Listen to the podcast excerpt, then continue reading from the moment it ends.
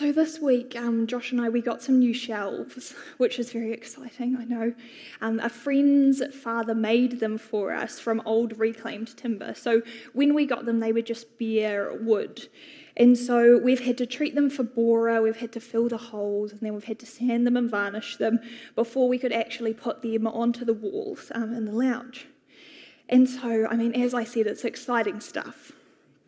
Um, but a byproduct of treating and filling and varnishing this wood is that everything, every one of these like products you're putting on it, it of course comes with its own unique, lovely smell. And so it can be quite potent and it can linger a little bit, especially the, um, especially the filler. That was the worst one. So on Wednesday afternoon, I thought I'd open up the doors and the windows, you know, let a bit of a breeze blow through and hopefully move on the smell that was lingering. And then I sat on the couch with a cup of tea and I resumed my work, but I couldn't help but get distracted. I could see one of our plants, which is a hanging one, hangs in the corner of the dining room, and it was twisting and turning around. And I could see the trees out behind our house bending and swaying. I could see their leaves being rustled about. I could see the blinds swinging back and forth across the windows. And I could see the pages of the book that I was looking at rustle and lift up. And I could see the light of the sunshine brighten and dim as clouds must have moved quickly across it again and again. And I could hear the leaves of the hanging plant brushing up against the wall every time it twisted and I could hear the leaves of the trees being rustled. And I could hear the blinds as they banged against the windowsills. I could hear the book's pages fluttering as they lifted. And I could hear the whoosh of the air. Later, I went outside to hang out some washing, and I could feel my hair being whipped around my face. And as I tried to peg the items down, I could feel the tug as the legs of the pants went flailing in the air. And I could feel the coolness on my skin. And I could feel the satisfaction of knowing this was a good time to be drying washing. Wednesday afternoon was a windy one. And I know it was a windy one because of these things that I saw, the things that I heard, and the things that I felt. I could also tell that it was a windy one because my weather app was telling me there was fresh southwesterly gusts blowing up to 29 kilometres per hour at some stages. Wednesday afternoon was a windy afternoon. And now I'm no expert on the wind, not at all, but it is something that we talk about a lot in our house because Josh is a keen fisherman and likes to keep his eye on the fishing weather, which revolves a lot around the wind. He has apps and websites that he visits which tell him um, what the wind's going to be like, what the swell's going to be like, um, what the conditions will be like, and you know, how will the fish be enjoying their days. Last weekend, we attended a friend's wedding, so Josh couldn't go fishing, even though the conditions were near perfect. Yet this weekend, he did get to go fishing, but the conditions were far from perfect, and he had to because of the wind, he had to cut his fishing weekend short. In order to go fishing, Josh is reliant on the wind being accommodating because the nature of the wind changes the nature of everything it encounters. On Wednesday afternoon, I couldn't have taken a photo of the wind itself to prove that it was there, but I could have taken a photo for you of trees bent over of the hanging plant swinging off kilter. I couldn't have pointed to the sky and say, Look, here comes the wind. But I could have recorded the sound of the whoosh in the air that it makes as it moves past things, or the sound of the leaves on the trees rustling. I couldn't have taken a sample of the wind and kept it in a jar, but I could have brought you outside with me to feel the wind whip your hair around and to feel the coolness on your skin. I couldn't have given you a sample of the wind itself, but what I could have given you were samples of how the wind was interacting with everything that it encountered. And when Josh goes fishing, he keeps an eye on the forecasted wind, not just to judge how refreshing the breeze might be for them, but to judge how big the swell might be, what the current might be like. Will it be choppy when the wind meets the waves and the ocean? He keeps an eye on the forecasted wind in order to preempt the conditions of the day, because the nature of the wind changes the nature of everything that it encounters. And in light of this, how significant is it that the root words used throughout Scripture to describe the winds, which is ruah in the Old Testament Hebrew and pneuma in the New Testament Greek, they are the very same words that are used to name the Spirit. Let's pray. Holy Spirit, we're committing this time to learning more about you, to hearing from you, to seeing you, to learning how your movements interact with the things of this world. So, Holy Spirit, as we listen this morning, would you speak? And will we get to know a little bit more about your nature as the nature of you changes everything around it? Amen. If you'd like to turn with me now, we're going to read this morning from Ezekiel chapter 37, verses 1 to 14. It's also going to go on the screen if you need it. But this passage describes a, the prophet Ezekiel and his vision of a valley of dry old bones.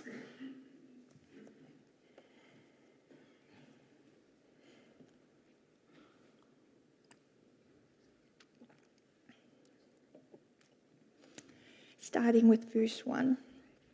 The Lord took hold of me, and I was carried away by the Spirit of the Lord to a valley filled with bones.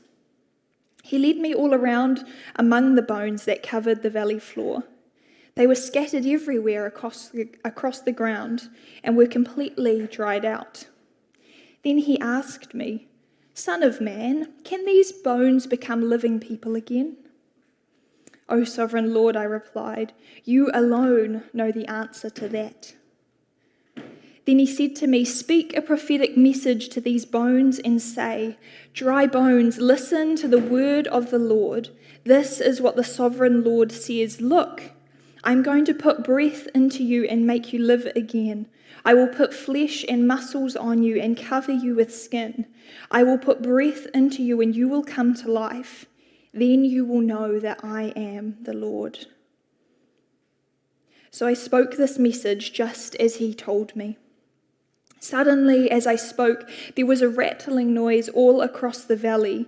The bones of each body came together and attached themselves as complete skeletons.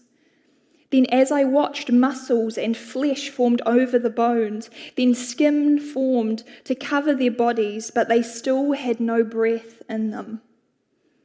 Then he said to me, Speak a prophetic to the wind, prophetic message to the wind, son of man. Speak a prophetic message and say, This is what the sovereign Lord says. Come, O breath from the four winds, breathe into these dead bodies so they may live again. So I spoke the message as he commanded me, and breath came into their bodies. They all came to life and stood up on their feet, a great army. Then he said to me, Son of man, these bones represent the people of Israel. They are saying, We have become old, dry bones. All hope is gone. Our nation is finished.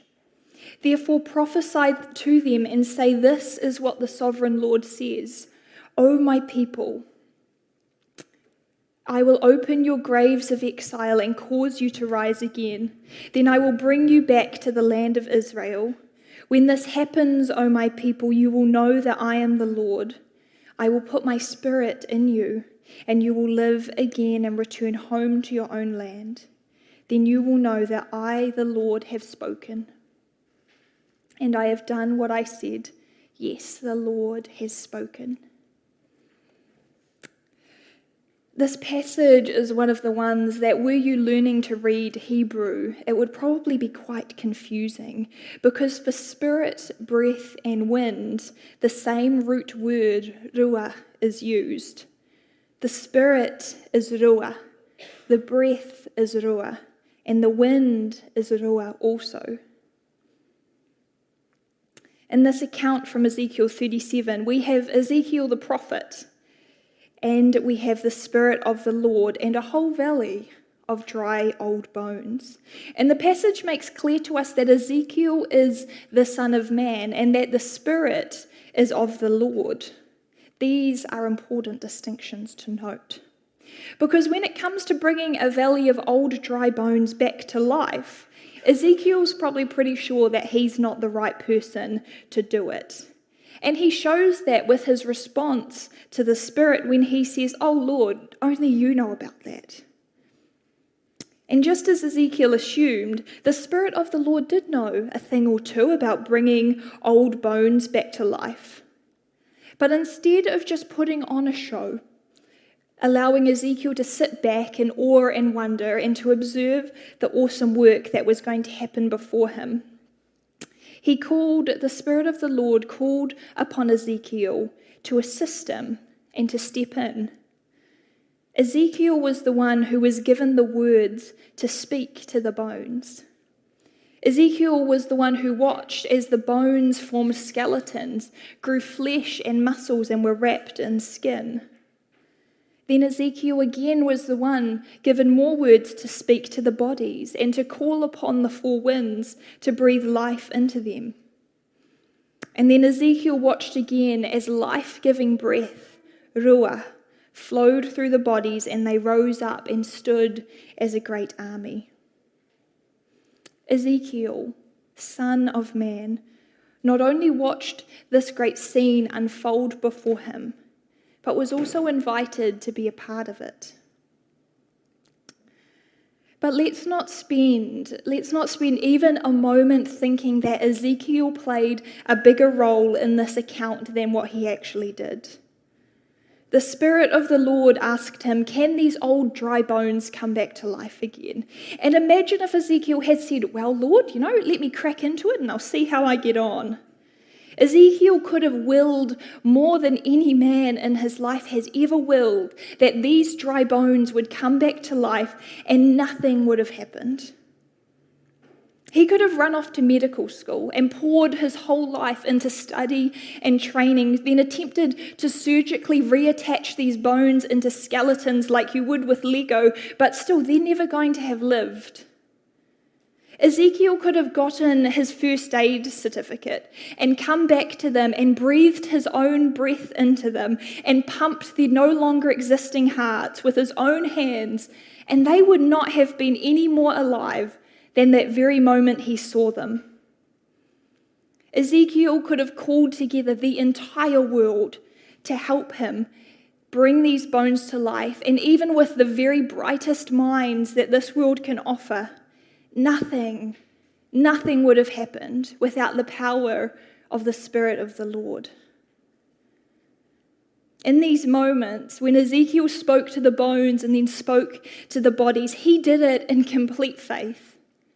And he probably did it in a bit of bewilderment too, not really understanding the words himself as they came from his mouth. But he spoke in complete faith and in complete reliance on the Spirit of God to do what he knew that he had no hope of doing. The passage finishes with verse 14 I will put my spirit in you, and you will live again and return home to your own land. Then you will know that I, the Lord, have spoken. And I have done what I said. Yes, the Lord has spoken. The sovereign Lord will put his spirit, his ruah, in each of them. His life giving breath, his ruah, he will breathe into them. The sovereign Lord will come to them like the wind, like the ruah, and bring life, and they will live again. Walter Brueggemann, who's a famous Old Testament scholar, he says this of the Spirit The Bible struggles to find adequate vocabulary to speak about and name this unutterable, irresistible, undomesticated force that surges into history to liberate, heal, remake, and transform. We are left with this code term ruach to speak about what we know but cannot say. Just as with the wind, I can't take a photo of the Spirit to prove that it's here or there. I can't point off into the sky and say, Look, here comes the Spirit. And I can't take a sample of the Spirit and keep it in a jar for show and tell or to show you later. But just like Josh keeps an eye on the wind forecast when he's fishing, so that he can know and predict how it will interact with and affect the ocean, we must keep an eye out and an ear out for the Spirit, so that we may anticipate where it will meet us next. Because the nature of the Spirit changes the nature of everything that it encounters. Scripture has given us this metaphor of the wind so that we might learn to look out for what we can't see. So that we might learn to listen for what sometimes can only be heard in the smallest whisper. And so that we might learn to recognize what sometimes is only felt in the most gentle nudge. Because the Spirit doesn't leave a trail of fairy dust behind it as it works. Instead, it leaves a trail of changed lives, a trail of freedom, a trail of healing, a trail of reformation, and a trail of transformation. And we recognize this when we see the fruits of the Spirit expressed in people's lives and in communities, which the Passion Translation of the Bible says is divine love in all its varied expressions joy that overflows, peace that subdues, patience that endures, kindness in action, a life full of virtue, faith that prevails, gentleness of heart, and strength of spirit. And what Ezekiel saw that day was freedom as that which was dead was freed from its grave, and the, he heard the old dry bones begin to rattle. Ezekiel saw healing as the bones gathered again to form the skeletons they once were. Ezekiel saw reformation as the skeletons received new flesh, new muscles, and new skin where the old had rotted and fallen away. And Ezekiel saw transformation as lifeless bodies, which lay on the ground, received new breath and stood up as a mighty army filled with the power of the Spirit of the Lord. John 3, verse 8, a verse that we read last week in the story of Jesus and Nicodemus says, The wind blows wherever it wants just as you can hear the wind but can't tell where it comes from or where it's going, so you can't explain how people are born of the Spirit. The wind is a fickle force. It really does seem to blow just wherever it wants, regardless of the plans you've made for the day, right, Josh? And though you can hear the wind, you can't see it. We can't tell exactly where it's coming from or exactly where it's blowing to. And just like the wind is completely out of our control, and we can't dictate a thing to it, so it is with being born of the Spirit. The wind does what it wants. And what we know of the wind is simply the way that it interacts with everything that it encounters. We know the wind by what it does to the trees, by how it dries our clothes on the washing line, by how it moves whatever's in its path. And we can't change that. we can't do anything about the way that the wind moves besides removing ourselves from the wind. We can head inside, shut doors and windows so that the wind can't touch us. If we're outside, we can tuck ourselves behind a wall or a fence or a barricade so that we can't feel the wind, or at least our experience of it is lessened. You can even turn your back to the wind, and while that doesn't mean that you're out of the wind, sometimes it just lessens it, its impact. And did you know that all too often we're doing these same things with the Spirit? The Spirit has been gifted to us and lives within us just as Jesus promised. And as Walter Brueggemann described it, the Spirit is an unutterable, irresistible, undomesticated force which surges into our history and into our lives and forward into our future. The Spirit is a gift to us, but it is not something that we get to be the keeper of or controller of. The Spirit is far too big for us, far too powerful for us, far too indescribable for us to keep or control.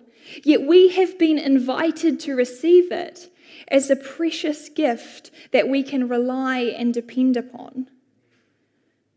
Because while the Spirit is like the rushing wind that came at Pentecost, the undomesticated force, it is also the gentle breath of life that was breathed into a valley of old dry bones so that they could live again as an army. But let us not spend even a moment thinking that we play a bigger role in the Spirit's movements than what we do.